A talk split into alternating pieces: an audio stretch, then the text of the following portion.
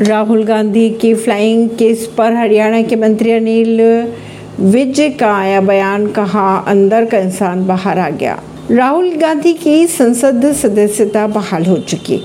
आज एक सौ उनचास दिनों बाद राहुल गांधी फिर से लोकसभा में चर्चा व बहस करते दिखाई दिए। इस दौरान जब अविश्वास प्रस्ताव पर चर्चा चल रही थी, तब राहुल गांधी ने अपने भाषण दिया और सदन से चले गए। सदन से निकलते वक्त राहुल गांधी ने फ्लाइंग किस दिया। राहुल गांधी के फ्लाइंग किस मामले ने अब तूल पकड़ ली है। इस मामले पर केंद्रीय मंत्री स्मृति ईरानी ने कहा कि सदन से जाते वक्त राहुल गांधी ने फ्लाइंग किस दी। परवीन सिंह, नई दिल्ली से।